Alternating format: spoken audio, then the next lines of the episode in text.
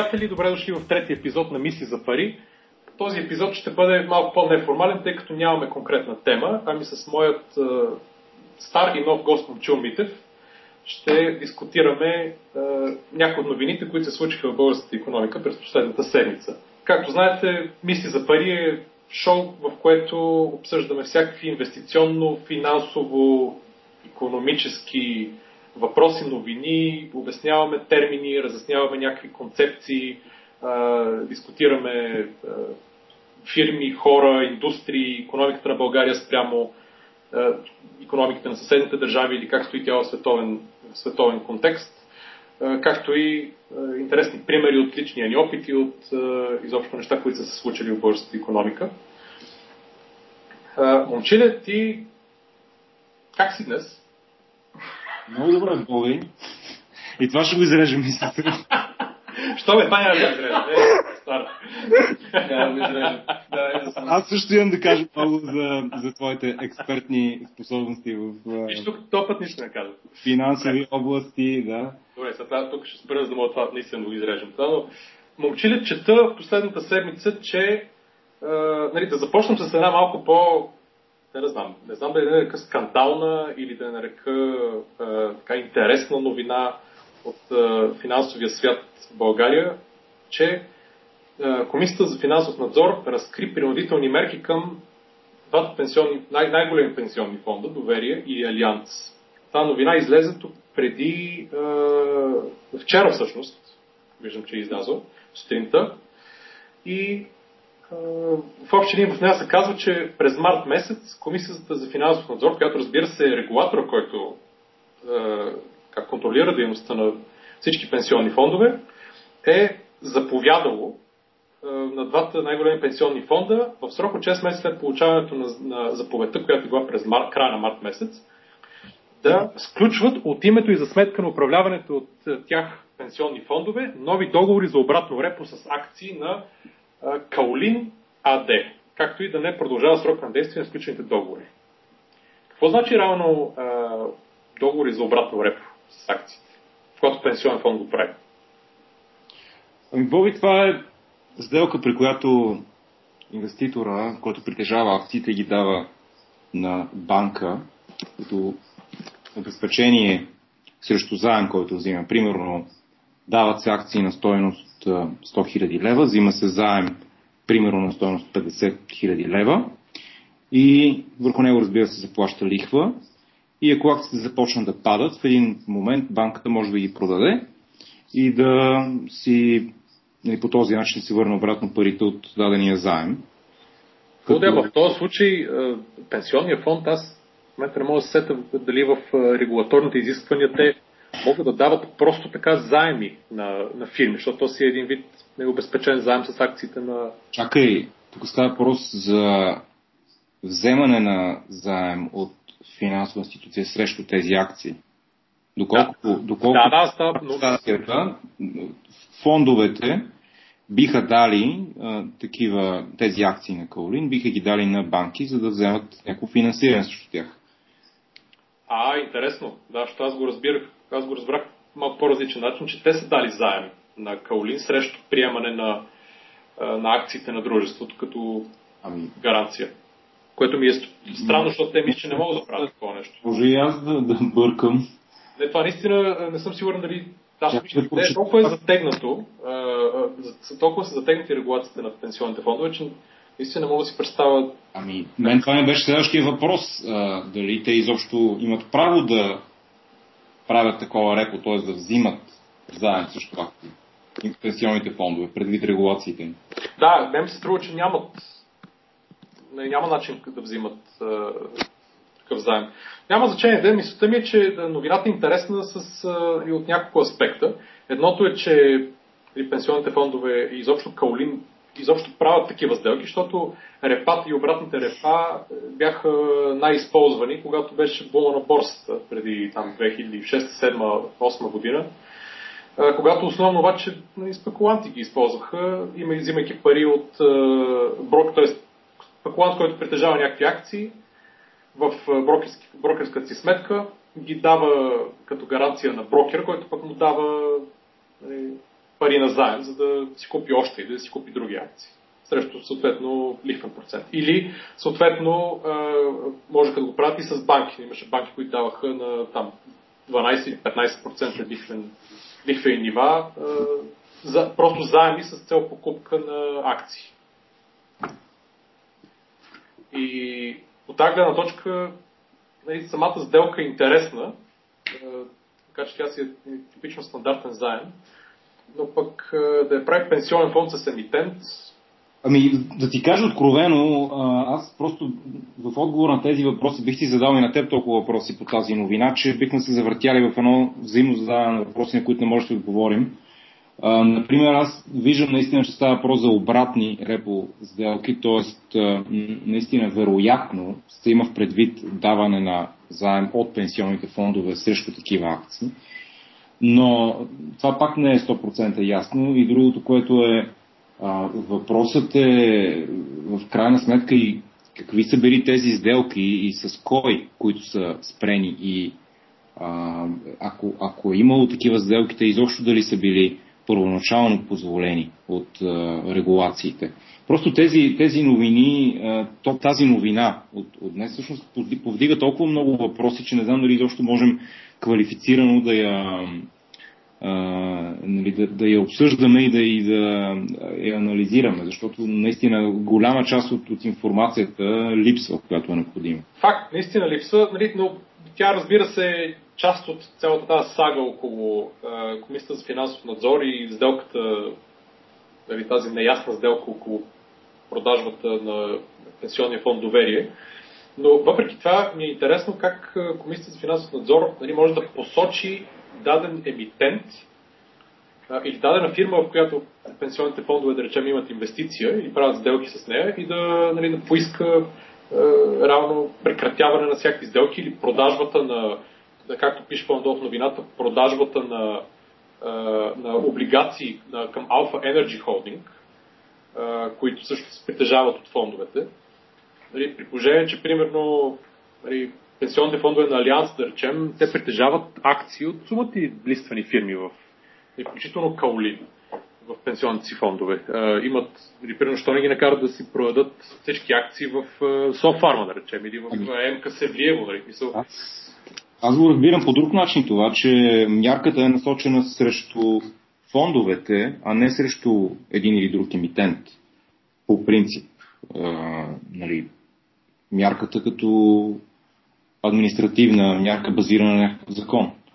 А... Да, което предполага по някакъв начин, че те, да речем, са, са, си при, надвишили първомощите или са направили да, нещо, което... Че конкретно, конкретно тези два фонда са направили нещо а, или са направили сделки по начин, който при конкретните тези условия не е приемлив от страна на, на регулациите, които са наложени върху тях. Това да, полага. Това би било единственото логично обяснение в крайна сметка.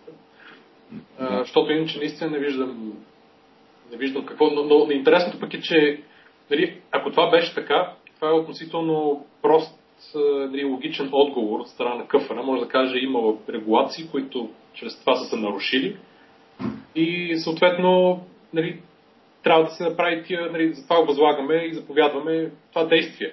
А случая това става ясно след като информационна агенция БГ днес отива и пита конкретно явно, нали, пита КФН конкретно по някакъв казус и те дават достъп до информацията и до техните заповеди на конкретна, нали, на някаква информационна агенция. Нали. Всичко придобива доста е, такъв оттенък от Дивия Запад. Нали, защото, е... да. А, в смисъл самата новина, тя е, нали, тя естествено, дискусията може да избие и към нали, политика, което нали, не е абсолютно целта на, на програмата и затова нали, няма смисъл да отиваме в тази насока но имайки предвид и чисто финансово, като финансова механика и като финансов инструмент, нали, беше интересно да се спомене, че нали, комисията може да се може да възложи реално ликвидира някакви позиции, имайки предвид, т.е. изисквайки фондовете да се грижат, т.е. да полагат грижата на добър стопанин, но от друга страна пък един, едно, една форсирана продажба, по положение, че това нещо излезе на пазара, ясно, че всички си намалят цените, на които биха купили тия облигации. И тогава фондовете да искат, трудно ще положат грижата на добър стопанин, ще изгубят пари. Ами, толкова се погледне, реално погледнато, ам, графиката на цената на въпросната, примерно, акция на Каолин, тя след а, март месец, всъщност не, горе-долу на едно и също ниво се задържава. Просто към средата на май след това се вдига до очакваните нива от сделката с, кварцверки, така че... Да, а се... да. и това е другото, че Каолин в крайна сметка нали, не е... Нали, там се случва сделка, при която една реално това мина се продава на нали, голям немски конкурент, който изкупува, нали, не е да се изкупи от офшорка или да се нали, ликвидира поради фалит или нали, нещо такова. Много странна история. Ами, ами тя, може би, именно това е причината да могат да се приемат тези акции като а, обезпечение в а, обратна репо сделка. Нали, просто при положение, че има договорена обявена сделка и цената, която ще бъде платена е обявена в някакъв диапазон, то тогава тези акции стават много по-атрактивни за даване на заем срещу тях. Така че, може би именно това е първопричината да има такива. Да, прав си, може и това да е, защото така рано се елиминира риска от спад цената, който да. е основния при. Много голяма степен се елиминира. Както и да е, аз мисля, че по-добре да мина нататък към другите интересни теми. Да, естествено, другата основна тема, която тормози българската финансова общност е, е актуализацията на бюджета и, айде, да оставим самия бюджет като такъв, по-скоро емитирането на нов дълг от 1 милиард лева, който да речем, че в един момент прескочи трудностите си и бъде взет. Сега, естествено, тук няма да дискутираме, няма смисъл да дискутираме нали, мотивите, конкретните мотиви, а, а пък може би е интересно да кажем някакви числа, евентуално, или а, да коментираме по принцип взимането на държавен дълг, нали, нивата на държавния дълг в България, взимането на дълг, защо се прави, нали, до какво може да доведе по принцип, има ли смисъл от него, няма ли. Нали. В крайна сметка България има един от най-низките проценти на държавен външен дълг като процент от брутния вътрешен продукт в Европейския съюз. Тоест, ти имаш ли под ръка на конкретните данни, истинските данни? За... Ами имам данни, които са от, значи, от БНБ. Да, имам данни от БНБ. Само да ти кажа, примерно, държ... държавният дълг, да. държавният дълг, реално от, хайде да, да го погледнем към края на 2012, той е в общи почти същия като през, до края на март 2013 е малко над 14 милиарда лева. Като това са 18% от брутния вътрешен продукт. Това, разбира се, това е сметнат по критериите на, нали, на Мастрис, т.е. мастриските критерии, които са да. там нали, наложените от Европейския съюз за всички членки. А, тук, между другото, трябва да направим едно пояснение за всички слушатели, че а, става въпрос за държавният външен дълг, който правителството дължи на... Всъщност не, не, не само външен, а и вътрешен и външен, но който се дължи от правителството на страната и тук не се включва целият външен дълг, който е от е, частни институции в страната. Да, който е доста повече. Всъщност. Това е, мисля, че примерно 70% поне от брутния вътрешен продукт. Да, той е много по-голям. Той беше рано в кризата, беше стигнал може би около 100% от е, от да. БВП-то на България. Да. Което, примерно, 14, малко над 14 милиарда лева е а, държавния дълг и външен и вътрешен. Но нали, реално може да използваме тази цифра, защото а, този 1 милиард може да бъде събран както от вътрешни, така и от външни инвестиции. Да, ами, е... като цяло нивото, нивото на този дълг в България е доста ниско. Ние трябва да забравяме, че преди 20 години, когато започнахме прехода в България към пазарна економика, този дълг беше доста по-висок и а, тогава и, и брутния вътрешен продукт на страната. Първоначално, разбира се, след нали, обесценки на валута и такива неща беше също по-нисък, отколкото е сега. И тогава този а, дълг беше едно голямо а, бреме за страната, защото а, се плащаха постоянно лихви и главници по него. В... Той беше рано Брейди, Брейди дълга. Нали, Брейди дълга е кръстени на, мисля, Николас Брейди се казваше. Човека, който беше а, разработил тази програма да се а, а, финансират развиващи се економики чрез издаването на нали, Именно. На дълг. И равно България беше взела. Издава, не, не издаването на дълг, то е конвертиране на съществуващ дълг точно в нови книжа, които са с много по... Дъл, дългосрочни. По-дългосрочни и с леко облегчени условия спрямо държавите, които са взели този дълг, защото в противен случай те просто ще фалират и няма да могат да върнат парите никога. И първо дългът, тези книжа са били въведени, мисля, че примерно 86-87 година в Южна Америка, в няколко държави. И доколкото помня, единственият друг пазар в Европа, където са въведени тези книжа и са използвани е Полша, освен България. А, и та идеята тогава беше, че тези книжа, нали, Брейди бондовете, бяха всъщност в долари. И а, особено при ам, спадането на лева спрямо долара периода 90 се оказа, че дължим... Година. Да, също кажа, че дължим много повече пари в левове. Да. Не само това, а като, просто като бреме, което виси на, на, нали, на врата на държавата, ами просто текущите плащания на лихви и на главници ставаха все по-големи и все по-трудни за тогашната економика в България. Така че а, има така една, един много а, сериозен негативен багаж по отношение на темата външен дълг в България. Още повече, още повече, че рано от не, може би, значи след 11-12 години до 2001 мисля, че беше преструктурирането на Брейди книжата, когато беше правителството на Сакско-Борготски дойде на власт и тогава нали, беше се тръбеше адски много, нали, преструктурираме дълга. Разбира се, тогава се а, издадоха двете глобални еврооблигации, т.е. първо се удължи, т.е. дълг се взема, удължи се а, а, с, мисля, 13-15 година, мисля, че бяха мадоритетите.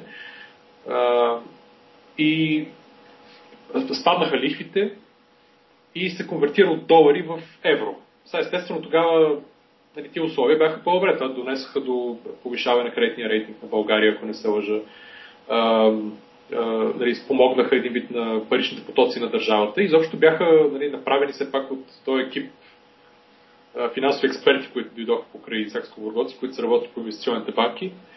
Нали, естествено, години по-късно започнаха и големите критики, защото съответно долара се обесцени спрямо еврото, оттам се загубиха пари, лихвите спаднаха драстично през периода, особено в кризата. И, и понеже те, значи, лихвите по Брейди и облигациите бяха плаващи. И те зависеха реално от лихвените нива в света. А, а когато се конвертираха в тези еврооблигации, се фиксираха лихвените проценти, за да има нали, някаква нали, предвидимост на тия плащания за години напред. И, обаче пък като е фиксираща там 6, 7 или 8%, Нали, а пък тя в един момент лихвите, плаващите лихви спаднат до 1-2% или 3% и оттам има загуби. Тоест имаше нали, от, от две места е, макроекономическите индикатори тръгнаха точно срещу, срещу дълга. Но това нали, някакси нямаше как да се знае 2001 година, да? Всички положения. Да, и това е история така или иначе. Тези, да. голяма част от тези дългове са платени, така или иначе м- държавата тогава влезе в един период на растеж и на ускорено економическо развитие, така че влязоха много нови пари инвестиции в България, които със себе си донесоха нови данъчни постъпления, чрез които последствие се а, плащаха тези заеми, така че много трудно да се нали, прецени точния ефект, дали е позитивен или негативен на тези, на тези преструктурирания тогава. При всички положения този период е приключил и България вече поне от 5-6 години вече не е тази задлъжняла до степен на задъхване държава, която познаваме от началото на прехода. Но въпреки това, спомените на, нали, изцяло на, на населението и на обществото в България към нали, от, от тези времена на висок дълг са доста болезнени, с право разбира се. И поради тази причина в момента реагираме много чувствително на тази тема външен дълг. Но реално, ако погледнем, просто ако оставим на страна цялата обосновка и всичко, което ще кажем след това, Просто ако погледнем цифрите в момента, особено в сравнение с другите европейски държави, особено южноевропейски държави с доста високи нива на дълг, България в момента има изключително ниско ниво на дълг, което просто нито то е проблем, нито и двойното ниво на този дълг би било някакъв сериозен проблем. Стига, разбира се, да има видима, ясна финансова дисциплина в държавата и наистина економиката да, се, да върви в правилната посока и да бъде управлявана добре. Да, в смисъл, то наистина и тук от 14, примерно 14,4 милиарда да стане на 15,4 милиарда дълга, това... Това буквално е нищо. Това, това буквално е нищо, да. Това е от... Нормална флуктуация в рамките на дори на половин година. Абсолютно, плюс това е лихвените плащания, дори да приемем, нали, че те ще са по-големи от, а, нали, от примерно станат 3,5 или там процента, колкото са а, нали, е била нормалната доходност по дълга, който е издаван обикновено от Министерството на финансите, да речем ще е на 5%, нали, заради който нали, за, то сигурно ще е по-високо. За, за какъв матуритет говориш? Като само да, нали, да поясним за всички... Ами за 10, т.е. взима някой, държавата взима да речем на заем пари за 10 години и ги връща след 10 години. А, това са нали, едни допълнителни... Това е примерно... доста дълъг, дълъг матуритет, дълъг който матуритет, в случая да. конкретно не, не, най-вероятно няма да е толкова дълъг. Ще бъде да, може би да е по-къс, което ще означава, че нали, дори 5, може би ще по-малко от 5%, да да са 3,5 или 4 зависимост. Значи 3 годишните, 3 годи, последната емисия на 3 годишни да. държавни ценни книжа от юли месец беше направена при 1,64% лихва. Така че... А, да, до... тя е била за 40-50 милиона лева, нали? тя не е била все пак за такова количество. Това е, да, най-вероятно е така, до, дори можем да погледнем. Може да се ви, да, мисълта ми е, че обикновено месечните емисии, дали ако няма нещо а, извънредно, месечните, месечните емисии на Министерството на финансите са горе-долу в този диапазон, 40, 50, 60 милиона. Да, да, но, но, но все пак всеки, всеки нов дълг се ориентира по а, тези нива на доходност на съществуващ дълг, така че аз мисля, че и една емисия от, от 1 милиард не би трябвало да е над 2%. Еми, дори, дори 3% да е. Нали? Ай, това са 30 милиона лева на година, които трябва да се платят. Тук вече влизаме наистина в а, част на калкулацията. Лихвените, значи, лихвените плащания, поне като гледам статистиката на БНБ, лихвените разходи за годината 2012 а, са били а, 573 милиона лева лихвени плащания в това е консолидирания бюджет. Тоест, към тях да се добавят 30 милиона, в крайна сметка нищо не е на година. Значи... Това са 580 милиона лева при общо разходи от 29, 28 милиарда лева. Това е бюджетни разходи.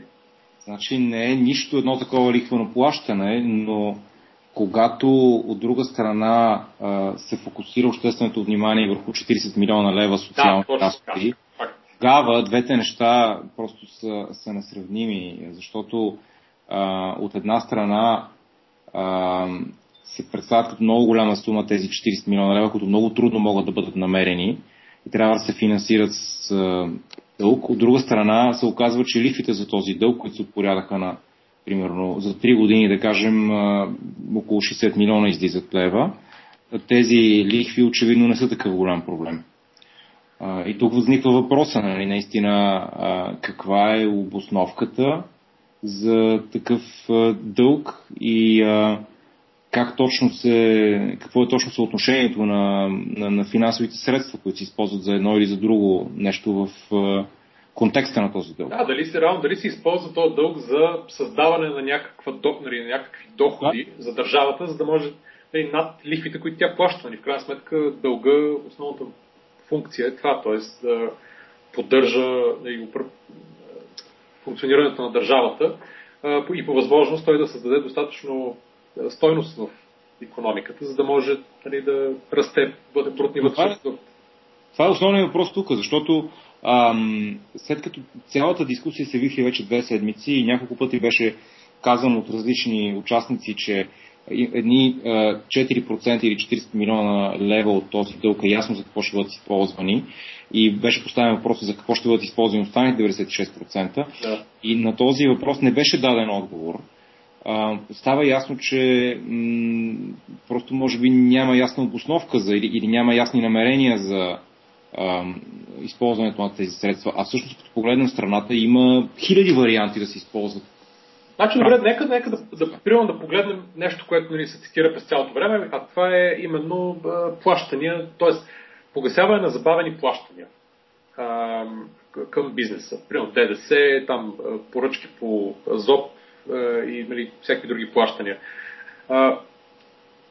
Реално държавата взима пари на заем и с тия пари реално ги излива в бизнеса. Нали, да речем, че отиват във всякакви фирми, които са, попадат в, тия, в тези кошници, нали, които си чакат ДДС. Това теоретично просто ще нали, налее ликвидност в фирмите в, нали, в бизнеса и ще, ще им позволи да продължат, да речем, търговската си дейност. Вече с нали, трупайки ново ДДС за получаване, но нали, имайки нали, връщайки си парите, които ги използват за оборотен капитал. Нали, това, това само по себе си е позитивно. Това е чудесно. Още повече, че от години се повтаря как това е голям проблем на, на економиката в България. И то наистина в много сектори е, нали, в секторите, които са пряко зависими от дейността на държавата. А, така че като обещание това е чудесно. Въпросът е наистина какви са тези суми. Ти имаш ли данни за нивото на тези? Не, аз мисля, че нали, понеже се цитират през цялото време всякакви суми, от, нали, зависи кой слуша човек и нали, в на едно място пише били 300 милиона забавени по ДДС, пък на друго място 700, на трето 500. И заобщо, нали, не знам нали, в момента къде, дали има някаква официална статистика, където всеки може да погледне и да, тогава трудно ще говорят за две различни числа. Но един друг аспект, който се, нали, може би не е лошо да кой реално ще го притежава този дълг? Защото нали, обикновено това е една доста щекотлива тема. Нали? Сега, кой купи дълга на България, кой го дължи, на който ние дължим пари? Обикновено, когато държавата нали, издава облигации, ДЦК-та, държавни ценни книжа, или друга форма на дълг, но пак държавен, той може да бъде пласиран както на външния пазар, така и на вътрешния. Вътрешния пазар реално са само няколко възможни тип институции, които купуват дълг. Това са банките, застрахователните дружества, пенсионните дружества и, да речем, някаква много малка част парични инвестиционни фондове, които са нали, взаимните фондове. Но да речем, че банките, пенсионните и застрахователните дружества са основните, които купуват такъв дълг постоянно, за да финансират държавата. Тоест, тази гледна точка, примерно, пенсионната система, да речем, ако за, нали, частните пенсионни фондове, ако запишат примерно половината от този дълг, тия пари ще отидат, нали, лихвите, които държавата ще плати, като разход не, те ще отидат за, нали, при пенсиите на работещите българи. Така че всичко е светя и рози. Така погледнато. Застрахователните фирми това ще им позволи нали, да си финансират дейността и да си поддържат нивата на ликвидност, за да могат да парите, които събират от застрахователни премии, да ги управляват и да, да се издържат. Понеже застрахователните дружества издържат рано основно от инвестициите, от възвръщаемостта на, на капитала, който премиите им осигуряват за някакъв период от време, преди да настъпят някакви плащания. Така че от тази гледна точка, нали, това е при вътрешния пазар. Сега външния пазар, разбира се, могат да са всякакви, не знам, тип, може да имаш малко повече представа, но това пак обикновено са инвестиционни фондове, банки. Нали. Да, да. И, а, а и сумите са такива, че нали, наистина няма голямо значение дори и на кой пазар ще бъдат пласирани тези средства. Мисля, че просто на фона на останалия дълг и на фона на целият държавен бюджет и на а, целият брутен вътрешен продукт, от, нали, държавния бюджет от сорта на 40 милиарда и а, брутния вътрешен продукт, от сорта на колко 75 милиарда. А, тези лихви, които ще отидат като доход в инвеститорите в този дълг, са доста малка сума. Може би по-скоро въпросът е наистина какво държавата ще направи с тези средства, така че те да донесат доход, а не просто да бъдат взети и да бъдат връщани след това години наред.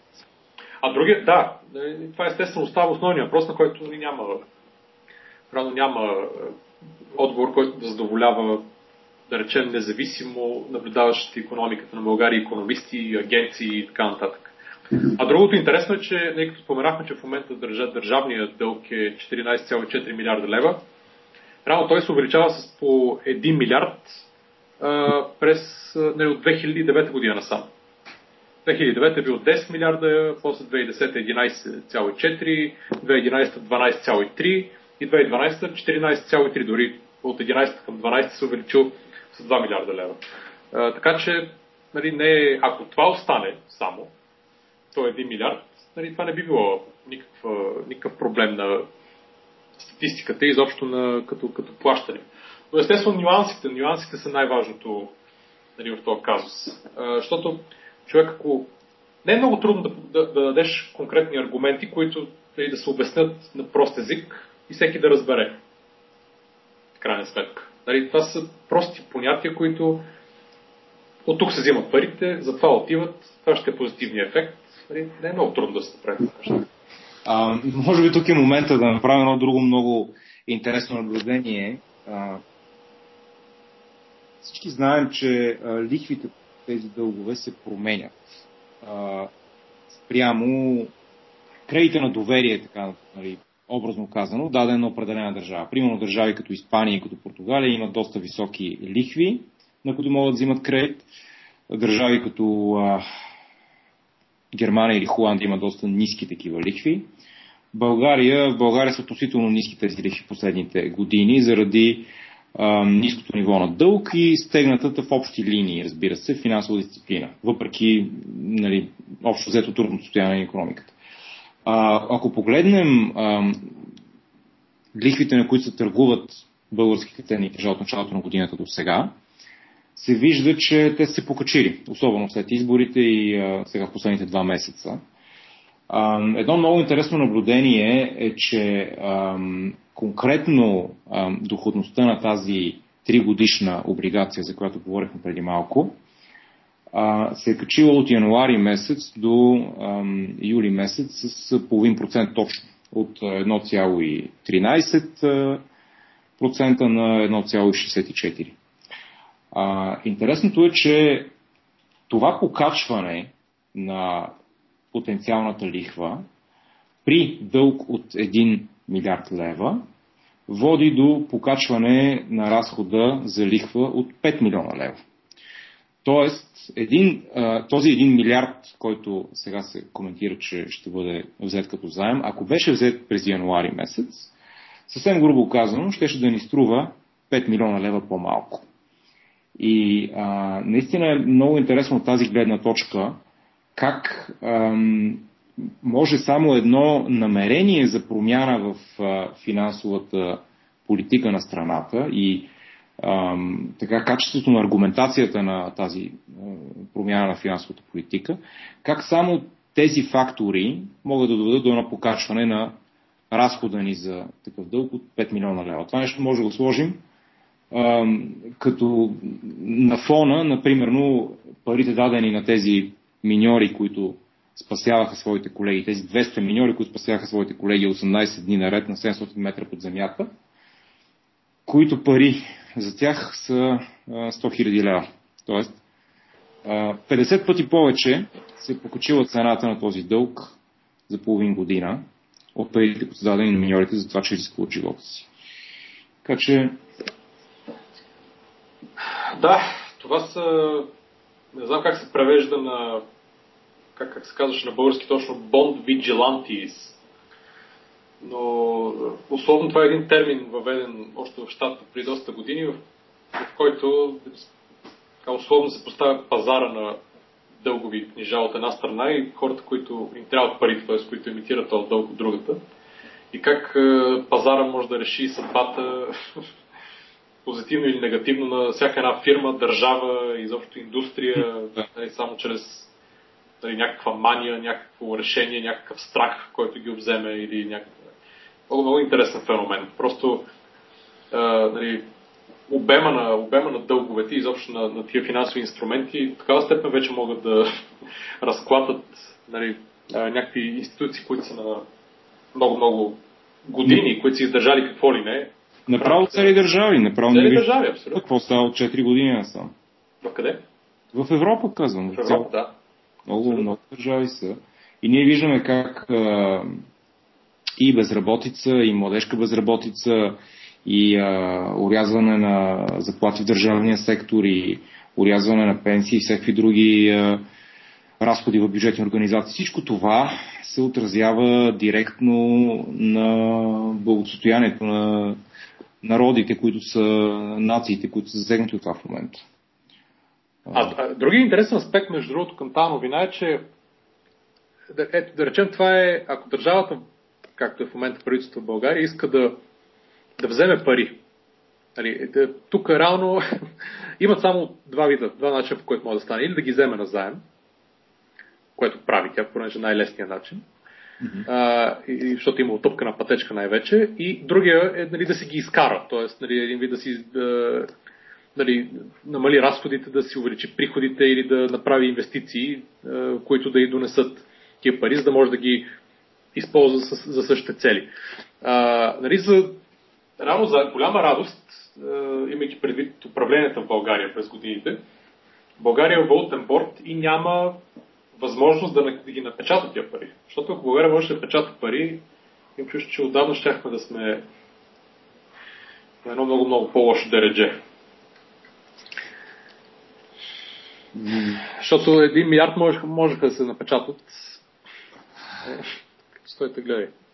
Да, да, това е решение, което за съжаление е прекалено лесно, когато има тази възможност и се прибягва до него прекалено често. И това се вижда на много други места в, в света.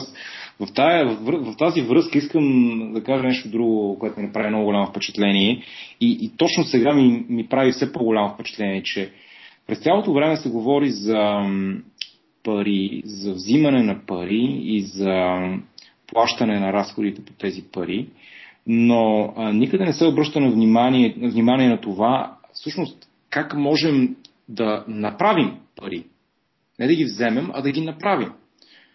А, говоря именно за това а, генериране на средства с, с ноу-хау, с а, компетенция, с а, реструктуриране на някои сектори, с инвестиране в някои сектори по начин, който наистина да доведе до а, по-големи приходи, отколкото разходи.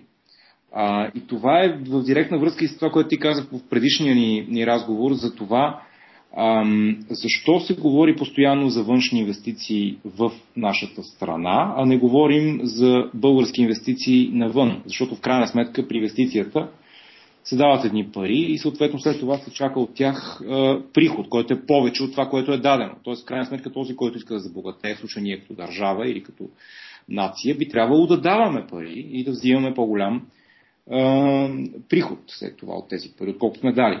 И тази връзка е много интересно а, как е една от най-големите държави в света, която най-много просперира последните години и беше известна с много високи а, външни инвестиции преди години а, и продължава да е така, това е Китай. Това, с което китайците са известни, освен това, това че са огромна економика и, и привличат много инвестиции, е, че те всъщност по най-бързия начин, щом влезе една инвестиция при тях, се опитват къде а, легално, къде не толкова легално, да вземат най-ценното всъщност на инвеститора, което не са парите, а е ноу-хауто. Тоест те се опитват възможно най-бързо да изградят, да, да, да поемат тази компетентност, тези знания от външни инвеститори и по възможно най-бързи начин започнат да ги използват за себе си. Та, разбира се, хубаво е това да става нали, по установени правила и по някакъв коректен начин, нали, а не често пъти с нарушаване на, на законите. Въпросът е, че... А още по-интересно е, че всеки го знае това и инвестициите в Китай, и особено тези, които съдържат ноу-хау, нали, те не престават. Тоест всеки знае, да. че в момента, в който отидеш с някои изобретение или технология и направиш нали, завод, да речем, в Китай, или дадеш някой ти произведе нещо, те веднага ще знаят как се прави и могат утре да направят 50 завода, които да правят абсолютно също нещо на 10 пъти по-ниска цена.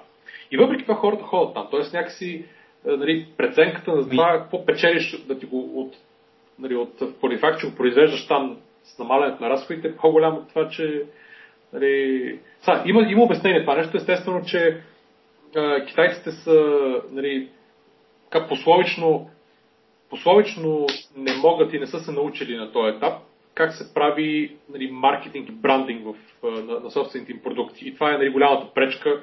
Те с един нали, дубликат, продукт на нещо немско или американско или италианско, примерно, да, да направят също нещо.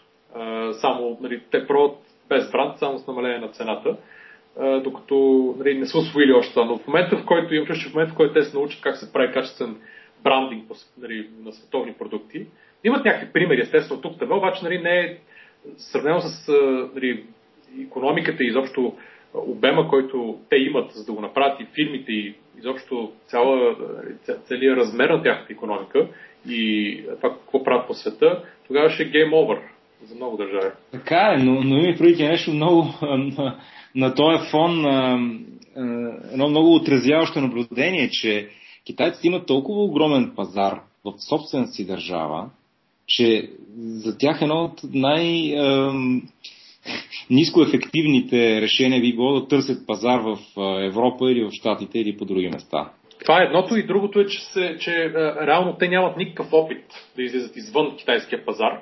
Да, да. А, за тези, които са се наситили вътре, ако това изобщо е възможно, да речем, че някакви отрасли, като текстила, примерно, да. стигнали до някакви подобни, а, някакво подобно състояние, те нямат изобщо ги е страх да излизат, защото изобщо не знаят какво да направят. Страх как да направят. Като маркетинг, така е. Но иначе те от към производство и от към самите продукти, разбира се, от години, от десетилетия дори са а, напълно наясно. Да, да. Ясно е. Мисълта ми е да ходят и да купат друга фирма в чужбина, за да могат да научат как да правят брандинг. Ти кажа, че по отношение на автомобилите определено показват, че могат. Ти виждаш в България марката Hoover, аз лично правих тест драйв на два от техните автомобили, дори това беше преди година и нещо.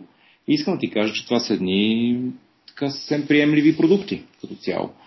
В, в, отношение на европейския пазар също все повече и повече има китайски марки, които навлизат в, в пазара и докато преди 5-6 години беше така, може би, въпрос на анекдот, може би, че някоя китайска компания, с която да си продава автомобилите в Европа, вече се взимат съвсем на сериозно тези опити. И да не говорим, че китайците имат толкова агресивен подход, агресивен в позитивен смисъл на думата, че те буквално стартират от нулата да разработят модел, който да се продава конкретно в Европа, конкретно спрямо изискванията на европейските потребители. А те изкупиха няколко марки също, освен, освен всичко друго, като втора стъпка, след като нали, научиха как се правят коли заради всичките joint ventures да, да, да, няколко... годините. Да, да, купиха. Мисля, че Volvo ги, ги купиха те. Но както и да е, в, в този контекст нали, основното е, може би не трябва да бъде Китая, а България тук. Е едно много интересно наблюдение, което ам, така се набива на очи, че а, ние в България постоянно а, нали, се чудим защо нямаме външни инвестиции, се чудим откъде ли намерим тези външни инвестиции. Всъщност ние имаме 30 милиарда лева в нашите, нашата финансова система. Да, а и ето само да ти подхвърля една статистика. За 2012 инвестициите на България в чужбина са 176 милиона лева, като от тях дяловия капитал е 135 милиона лева другото най-вероятно са заеми, които са дадени. А, пък инвестициите в България, т.е. от чужбина към България, са за милиард и половина. Значи реално това е една разлика от 10, от 10 пъти. Да. Което си е огромно. Но, но това е. Но, същото интересно нещо е, че а, ние фактически, българите в нашата финансова система, имаме а, 20 пъти повече пари, отколкото са влязли за една година като външни инвестиции. Тоест този милиард и половина. Той е лева, нали така? Или... Лева, да. Да, аз дори, аз дори а, да, точно така. Мисля, че и 30 и няколко милиарда в депозити в, в, в системата също са левове. А въпросът е такъв, че очевидно ние имаме, лявата ни ръка има ресурса, а, дясната ръка има контрол върху економиката под формата нали, на, на правителство и все пак и на, и на бизнеси в България. Ако може двете ръце някакси да достигнат съгласие за това как да се а, как, как може да се завъртят тези пари. Да измият, да измият лицето. Ами, примерно, да. А, ако може просто да се намери някакво решение базирано на, на, на компетентност, наистина на, на знания, на умения и на желание за повече ноу-хау, тогава може би ние няма да имаме нужда от външни инвестиции. Ба, ето, интересното е, че е, са, интересното в крайна сметка е, че тия 30 милиарда лева те стоят в банките. Нали, тоест, един вид имаме едно свързващо звено, а, което нали, в случая, ако приемем, че българските фирми, економика и предприемачи искат да инвестират в чужбина и биха го направили чрез заемни средства. Нали? Има достатъчно пари в банките, за да могат да, да вземат пари на заем и да отидат да инвестират. В, в случая дори не става въпрос и за инвестиция в чужбина, защото ние при положение, че чакаме външни инвестиции, които да задвижат нашата економика и да а, създадат работни места, а, значи имаме нужда в нашата економика от повече инвестиции и повече работни места. Разбираш ли? Т.е. дори не е нужно парите да търсят външен пазар. Той е тук при нас. Да, е, под инвестиране в чужбина, нали, то може да е да се купуват фирми в чужбина, може да е да се инвестира в собственото производство, за да се увеличи експорта, да рече. Нали, всякакви, изобщо всякакви мерки, които биха използвали тия нали, пари спящи в депозитите, а, за да докарат нали, много, много повече положителни ефекти. Както за бизнеса, така за държавата, така за България, като цяло, така за следващото поколение. Изобщо, нали, то е една от редките... Хора, които живеят тук. Да, е, е, една от редките ситуации нали, на win-win, нали, на печеливш, печеливш, печеливш, печеливш ситуация. Видно в рецептата нещо липсва и това нещо е именно ам, знанието, компетентността, квалификацията ти говориш на ниво цяла економика, защото нали, има да. естествено отделни примери, които го правят нали, от години Абсолютно много добре. Цял, да, на цялата економика и на цялото общество. И точно тук е равно това, което китайците са направили. Те, да речем, са започнали а, на, на, пак на подобно дередже в един момент, преди доста години, и се казали как е най-лесно ние да се научим да го направим това. Еми, че използваме чуждите инвестиции, които ще дойдат в Китай, понеже сме голям пазар и сме ефтини. А, предлагаме един нали, ефтин труд, срещу него казваме, че всяка фирма, която дойде да инвестира тук, трябва да има местен партньор, който модел е много-много добре работещ за Китай и много добре работещ за Турция, където използват същия модел, и то от 50-60 години насам, за да получат ноу-хау, да се научат и да го вземат ноу-хауто и след това да могат да го, да го използват. И нали, това в България не става. Нали? Ние също се рекламирахме като дестинация с най-низки данъци, много ниска работна ръка, нали, млади хора, които а, говорят а, нали, а, нали, езици, там могат, нали, могат да използват Google и имейл, нали, макар че той, че вече тия аргументи стават толкова абсурдни в един момент. Нали, млад човек да може да работи на компютър и да, да говори английски. Смисъл, нали, хората каснаха на Луната преди 40 години. Ние нали, още пишем по cv че говорим за, че, нали, че говорим английски и може да използваме имейл и Word. Нали, вече нали, малко трябва да да се видоизмени цялото. Това. Тоест, въпросът е къде се къса тази връзка, дали е, дали, дали да. естествено очевидният аргумент, т.е. очевидната причина е липсата на целенасочена държавна визия, която в Китай има. Тоест визията и екзекюшена на, на тази визия, които те са нали, абсолютни машини в това. Аз знам нали трябва да наричаме държавна или обществена, защото ам, ако чакаме държавата като едно абстрактно понятие да направи тази политика и да я изгради. Не знам, може би прекалено много се прехвърля отговорността на тази структура, която така и така си има нейните задължения и, и, и работа, която да върши. Може би трябва да визираме цялото общество.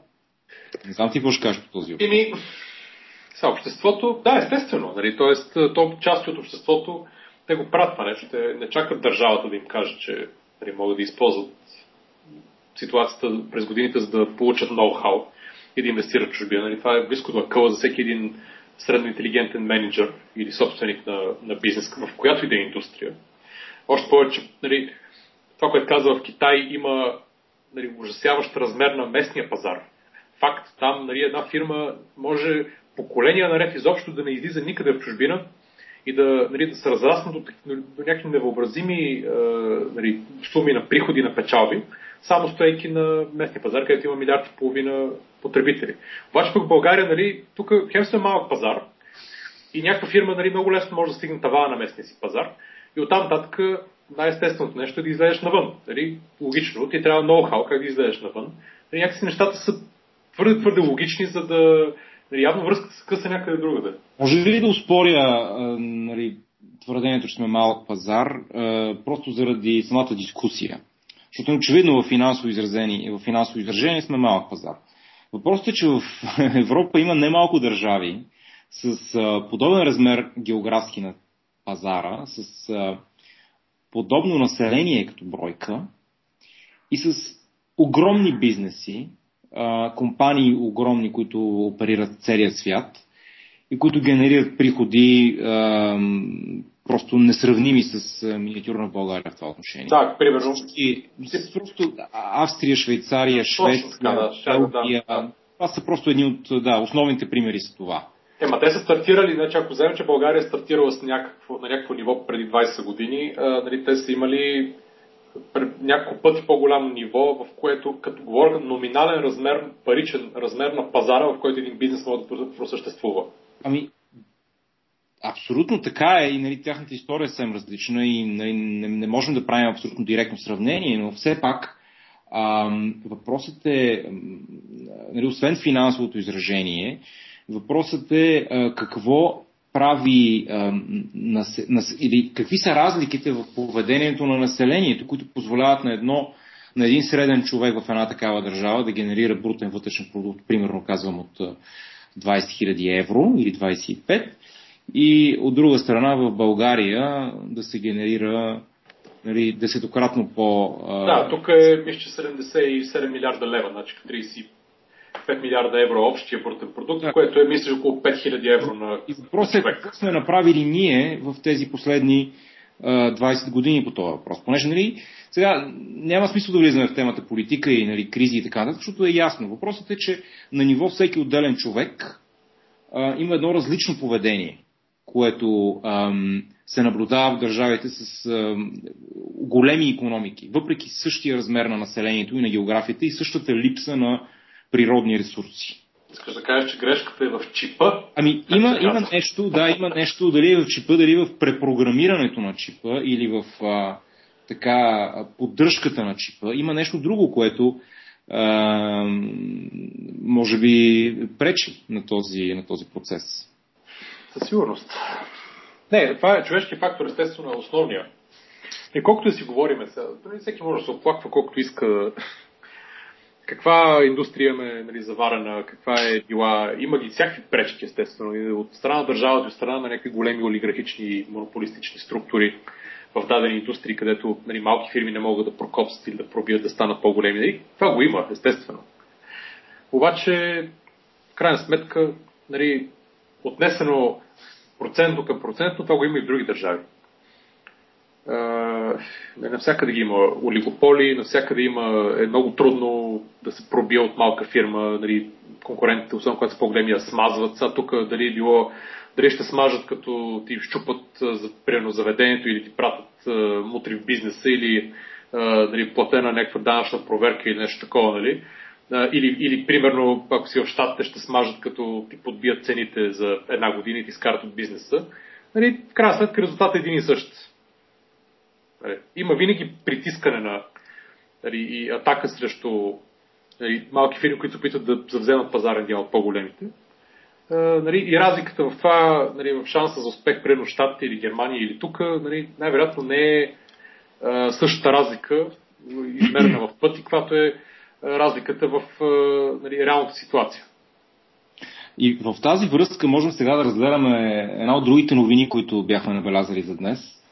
А, и то е именно а, инвестиция външна от една от тези държави, западни, с подобен размер като нашия, дори по-малка и доста като население, в а, нашата економика и а, промените, до които тази инвестиция към момента е довела, тя е съвсем скорошна, и които би могло да доведе в бъдеще. Нали, Ти говориш за а, реално завършването на сделката за Теленор. Точно така. Покупайки на Глобал. На Глобал и Герман от страна на Теленор. А, ти какво ще кажеш за тази сделка? Да, в смисъл не. Това е нали, типична просто смяна на чуждестранен собственик. Естествено, Глобо, Глобо е тук от много години. Е, втория GSM оператор. Е, нали, аз дори имам и така по-близък поглед към тях, понеже в, е, докато работех в Лондон, в Ротшилд, работех по сделката, в която а, консултирахме Т, реално, или Космо Т, които са собственик на Глобо, а, да продадат тяхното нали, аналогичния телеком в Македония. Нали, тогава беше, казуса беше, че Deutsche Telekom притежаваха най-големия мобилен апарат в Македония, пък Козмоте притежаваха втория най-голям. И в момента, в който Deutsche Telekom а, купиха един 20, мисля, 4 или 5% дял в ОТ, в цялото ОТ. Обаче счетоводно трябваше да консолидират нали, цялото ОТ. Се оказа, че нали, просто антимонополната комисия в Македония нали, каза, че трябва, нали, няма как да се притежават от Deutsche Telekom и двете и нали, механично трябваше да се продаде. Беше форсирана продажба, просто регулаторна.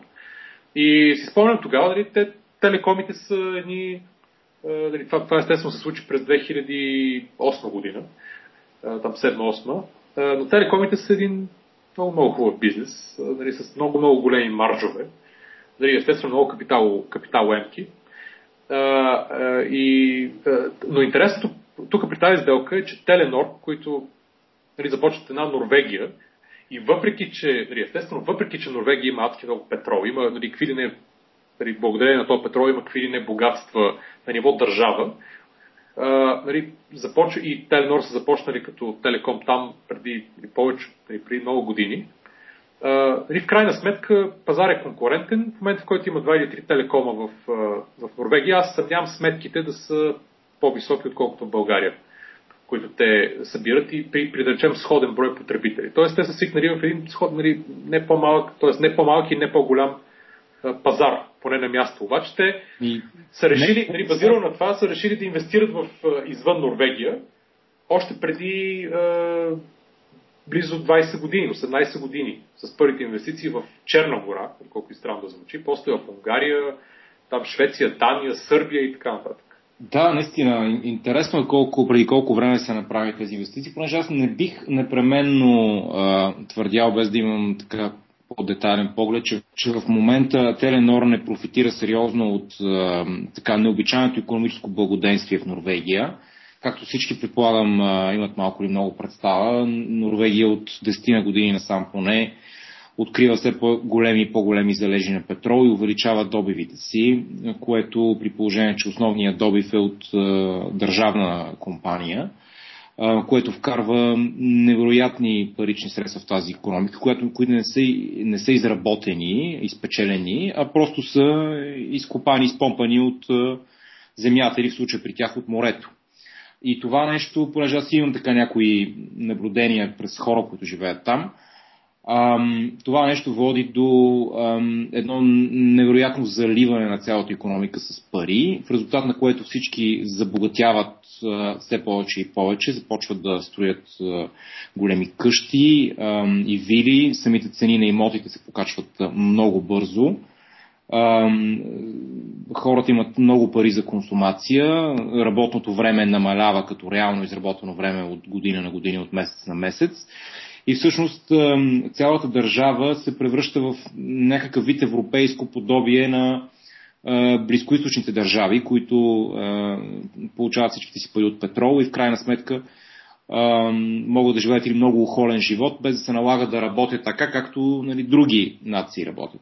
То въпросът е такъв, смятам, че е напълно възможно а, приходите на Теленор да са завишени поради тази причина, просто защото всяка нова услуга, дали ще е пренос на данни или някакъв вид е, друга високомаржова услуга или просто продажбата на нови телефони в економика с толкова високи доходи на населението и покачващи се постоянно, е доста по-лесна, отколкото в економика, която се намира в рецесия или в криза. И по тази причина смятам, че е, е нормално самата компания Герман, това, извинявам се, Теленор да има а, така по-високи маржове от европейските си конкуренти, да има свободни пари, които да може да инвестира в други европейски пазари.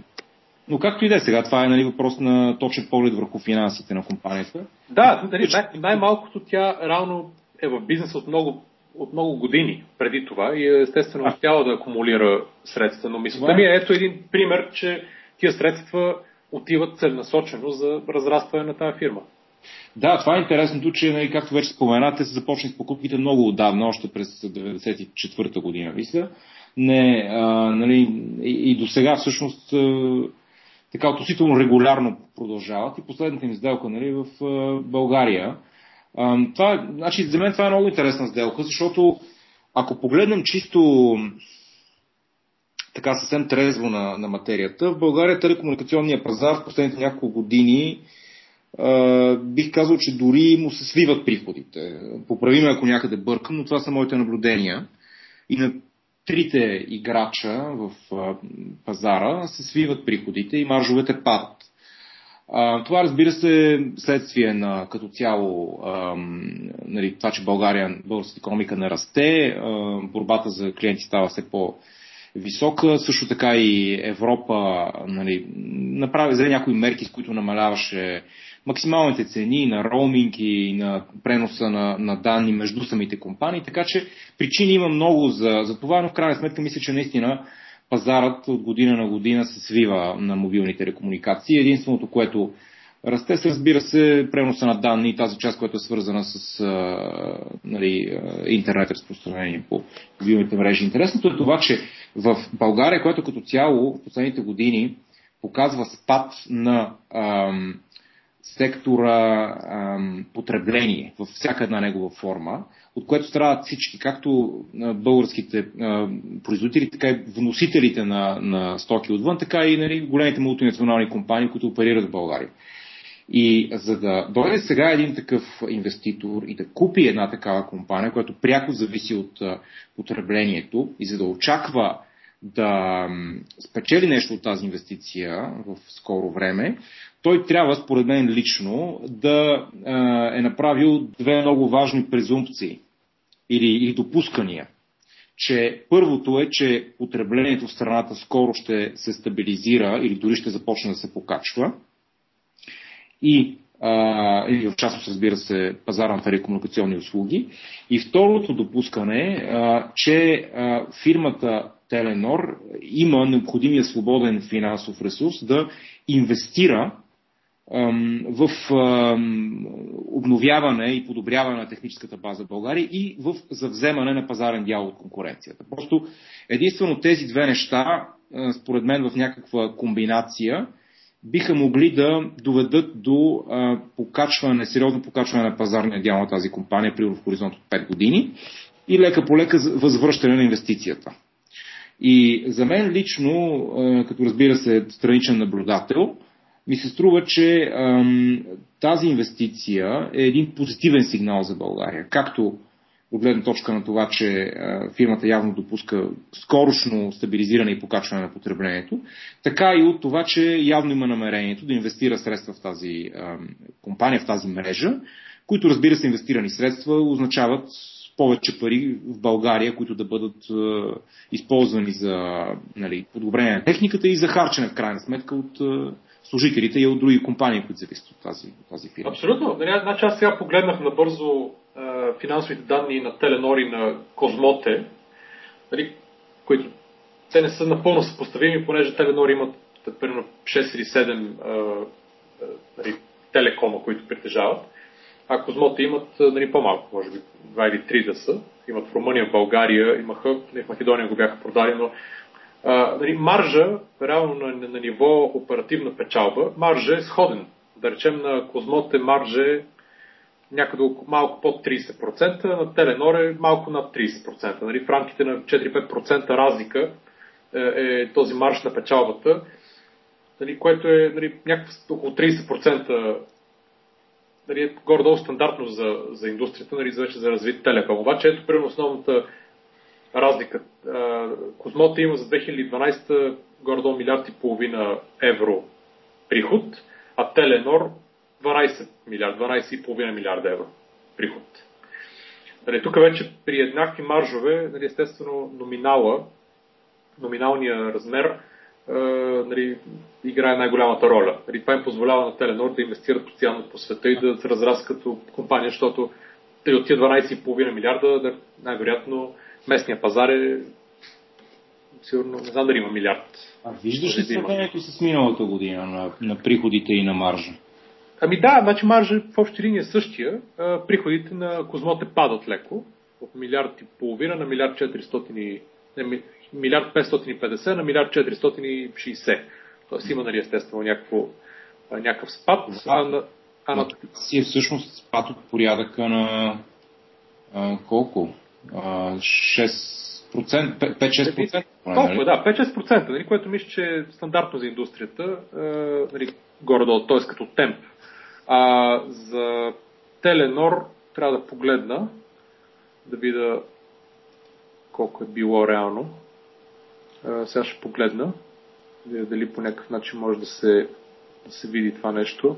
Защото конкретно за българския пазар аз гледах данни за трите оператора, че спадат резултатите, както като а, оборот, така и като маржове и като, и като печалба.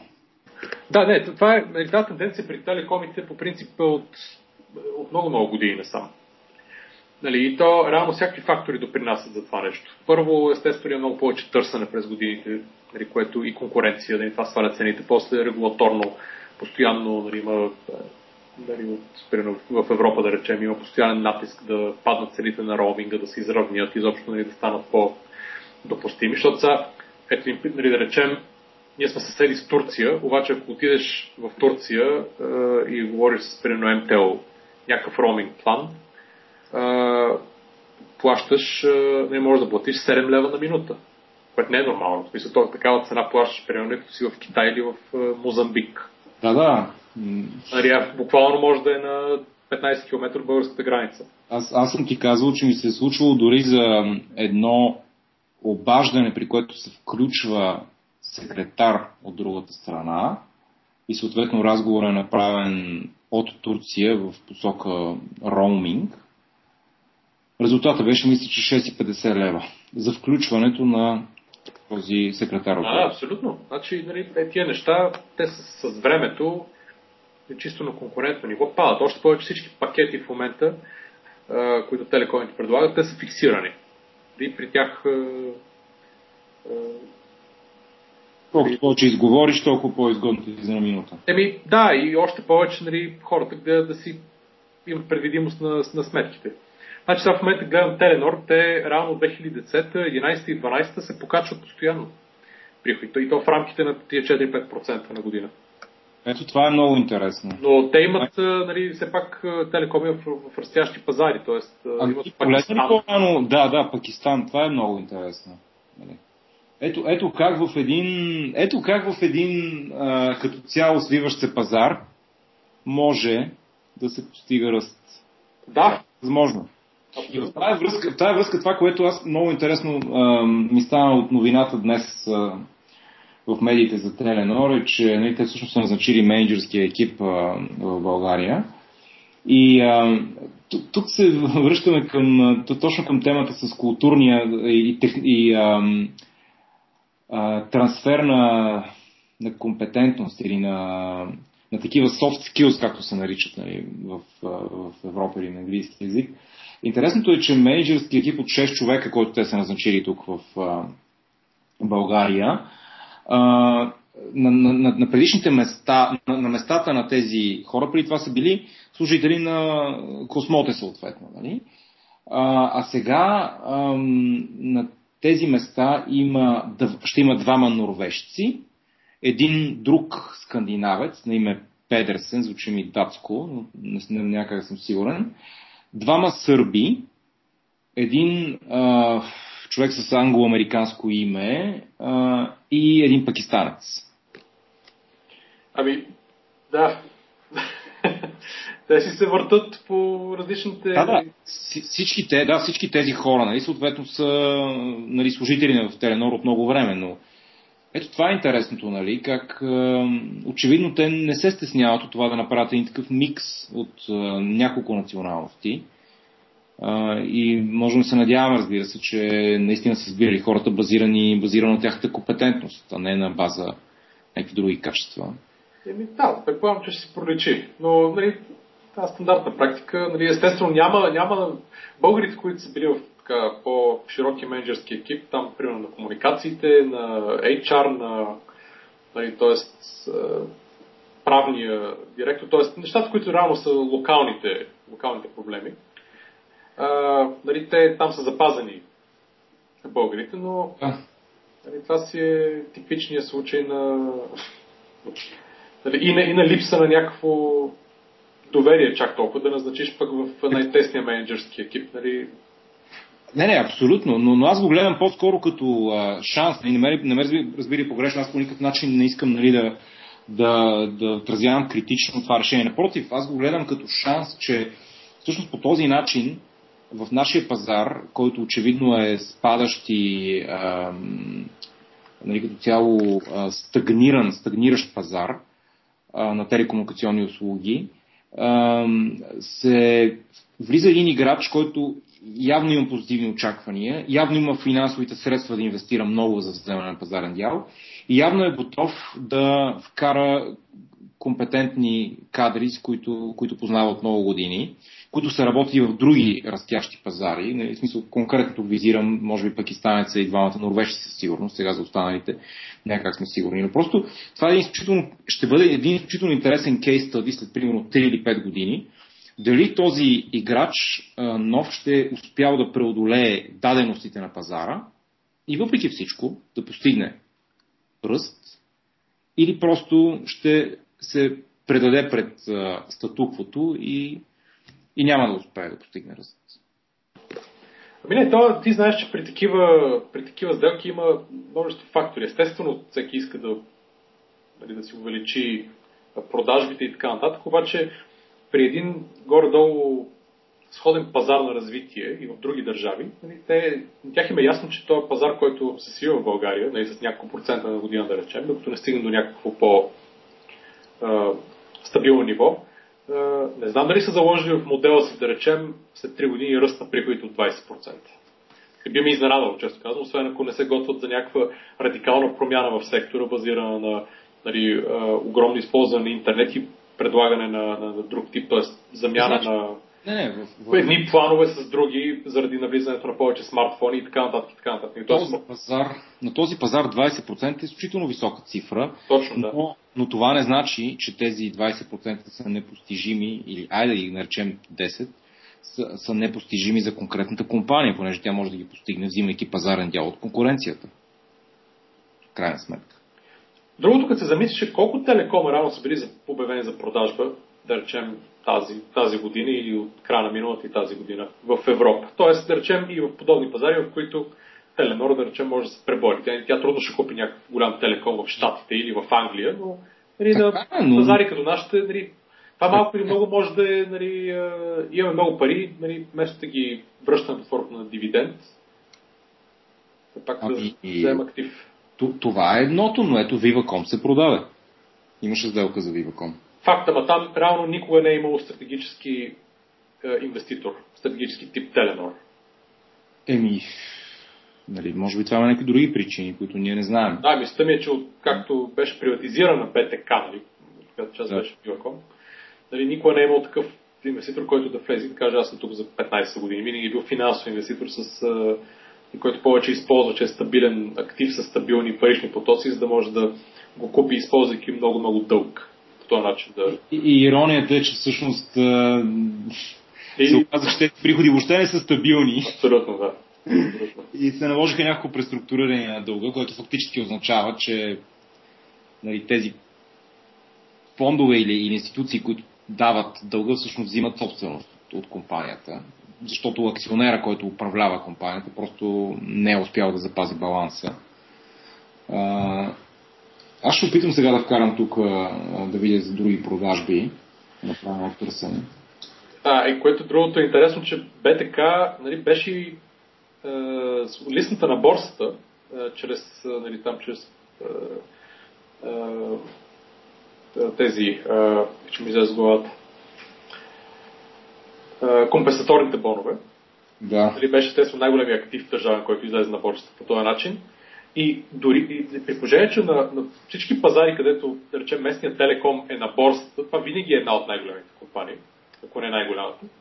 В България, още от самото листване, БТК просто беше, нали, остана една натирана фирма, която нали, няма търговия при нея, нищо не се случва, нали, не е нали, най-ликвидната позиция или или нещо такова.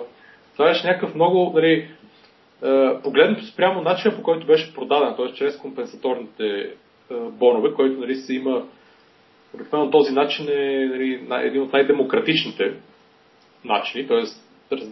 това означава, че хората, които са притежатели на тези компенсаторни записи, ги дават на, използват ги и получават акции на ПТК. Пък тези записи са дошли от едно времешните приватизационни фондове, в които нали, чрез масовата приватизация всеки човек беше получил определен брой там бонове в, в, в, в книжката си. Нали, съответно, после можеше да ги продаде, да си купи още и да ги използва тия пари за да си купи акции на БТК.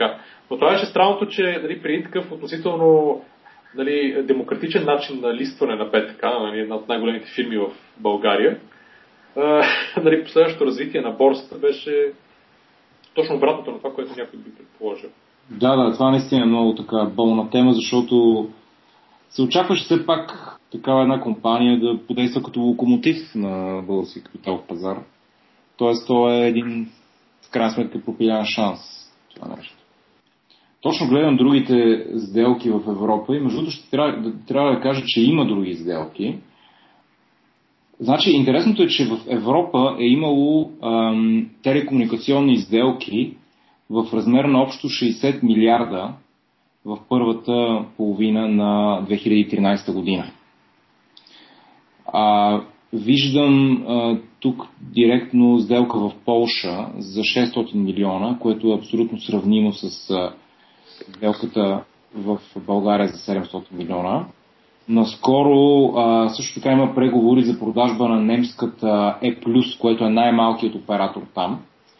И точно се опитвам да видя колко, за, за каква сума горе-долу става въпрос там. Аха.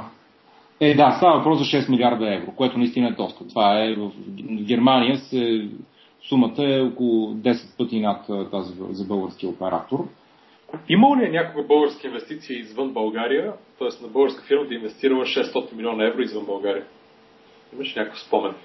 Ами... Надали. Не мога. Това е такава сума, че просто дори не мога да си, да си представя коя фирма... Не, има фирми, които правят такъв оборот и, и по-голямо от това, но наистина за външна инвестиция би било, би било доста сериозно. Надявам се да дочакаме един ден да има, ами... да има такава сделка.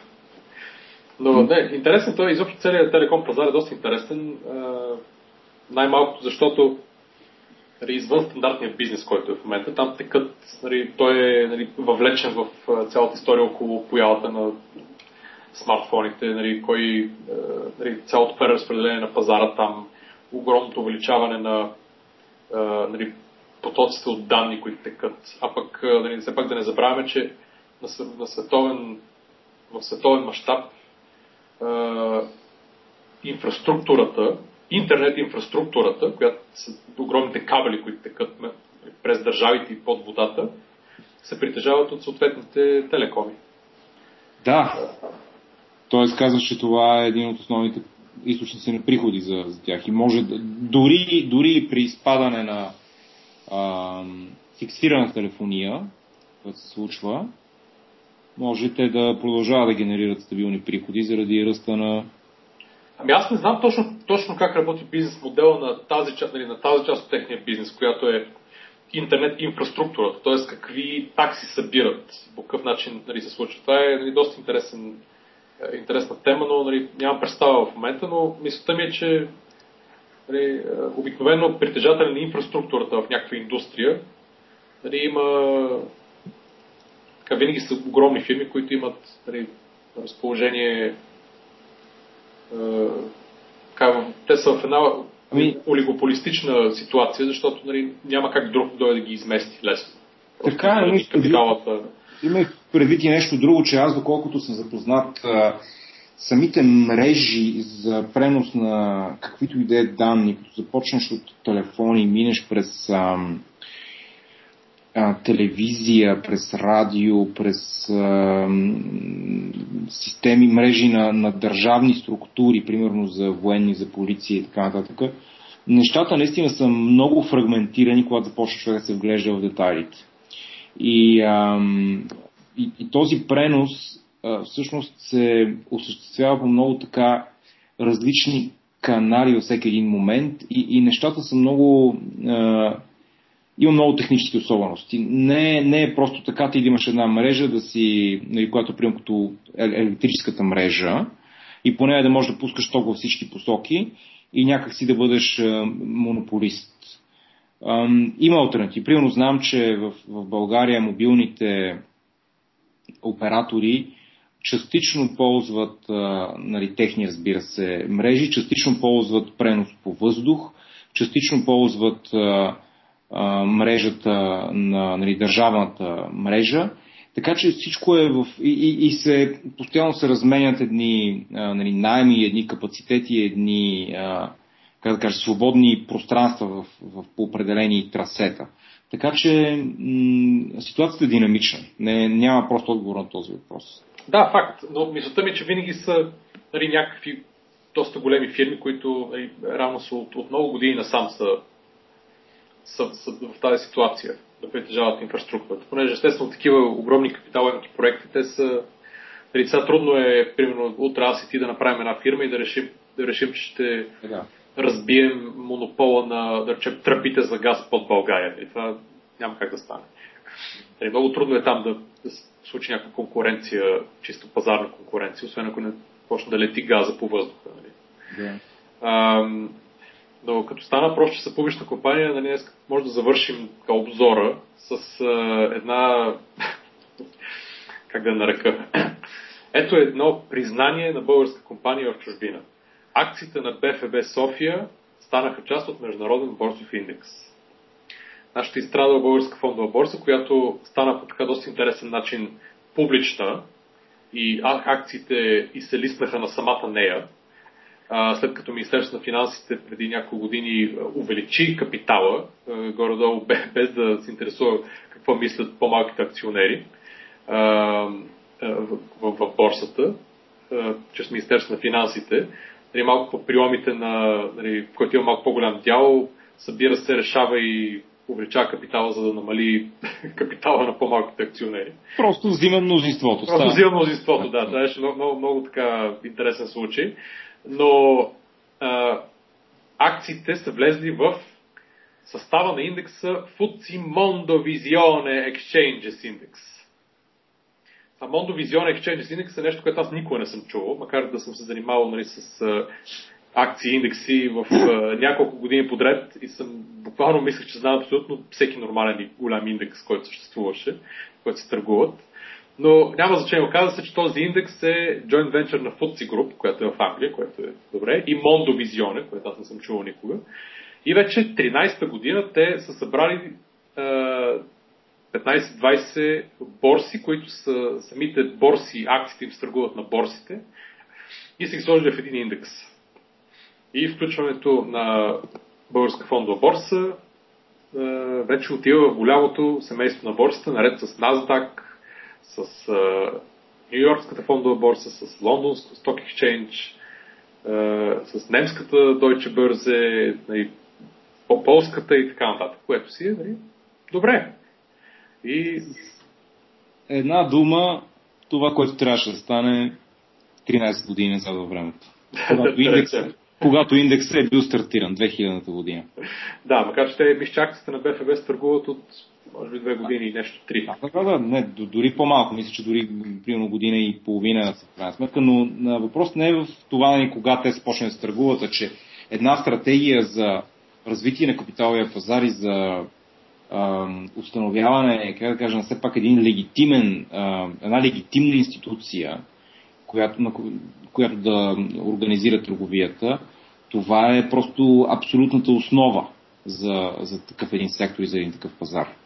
И ам, това нещо просто трябваше там да се започне в крайна сметка. А, а не след като сме преживяли един пълен бум, след това една такава криза, която видяхме, накрая това ам, да се прави така като някакъв последен ам, ход, който е възможен. Аз подозирам, че това може да е било просто в един момент са изпълнили някакви критерии механични, които са били необходими. Макар че често казвам, не знам какви критерии може да се изпълни сега, които не са били изпълнени, да речем, миналата година. Може би самия индекс по-рядко приема. Самото листване може да стане много отдаван, защото то нито е капиталоемко, нито изисква а, някакъв а, външен приток на, на, на средства, за да се продадат някакви акции, нито включва увеличение на капитала. То е просто едно техническо листване, едно техническо започване на търговия, в крайна сметка. Да, факт. Абсолютно. Но няма значение. Важното е, че ето, една инвести... едно излизане на българска фирма извън България, макар и да не е нали, инвестиция, да, чисто, чисто репутационно. От чисто имиджова гледна точка. Имиджова гледна точка е добре и нали, това не е лошо, че завършваме на, така, с, с позитивна нотка. Да. А, е, благодаря ти, момчиле, че беше събеседник и това ще го направим пак в бъдеще, да дискутираме нали, най-актуалните новини от, от седмицата. А, искам да благодаря на нашите слушатели, ако са ни изтърпяли до тук, а, да ги помоля да ни посетят на предприемачите.com, да ни посетят в facebook.com на клончета предприемачите, харесайте страницата, за да може да получавате по едно съобщение винаги, когато има нов епизод. В twitter.com на клончета предприемачите също може да ни преследвате и да ни и да този начин да получават съобщения, кога има нещо ново като епизоди. също така интересуваме се какво мислите за подкаста и за този, както и за стартъп разговор. Пращате ни на имейла предприемачите maimunka.gmail.com коментари, въпроси, съответно за гостите в съответните епизоди, критика, слушаме се в абсолютно всичко и гледаме да променим и да подобряваме предаванията всеки един път. Благодаря още веднъж, че ни слушахте и до скорошни срещи другата седмица.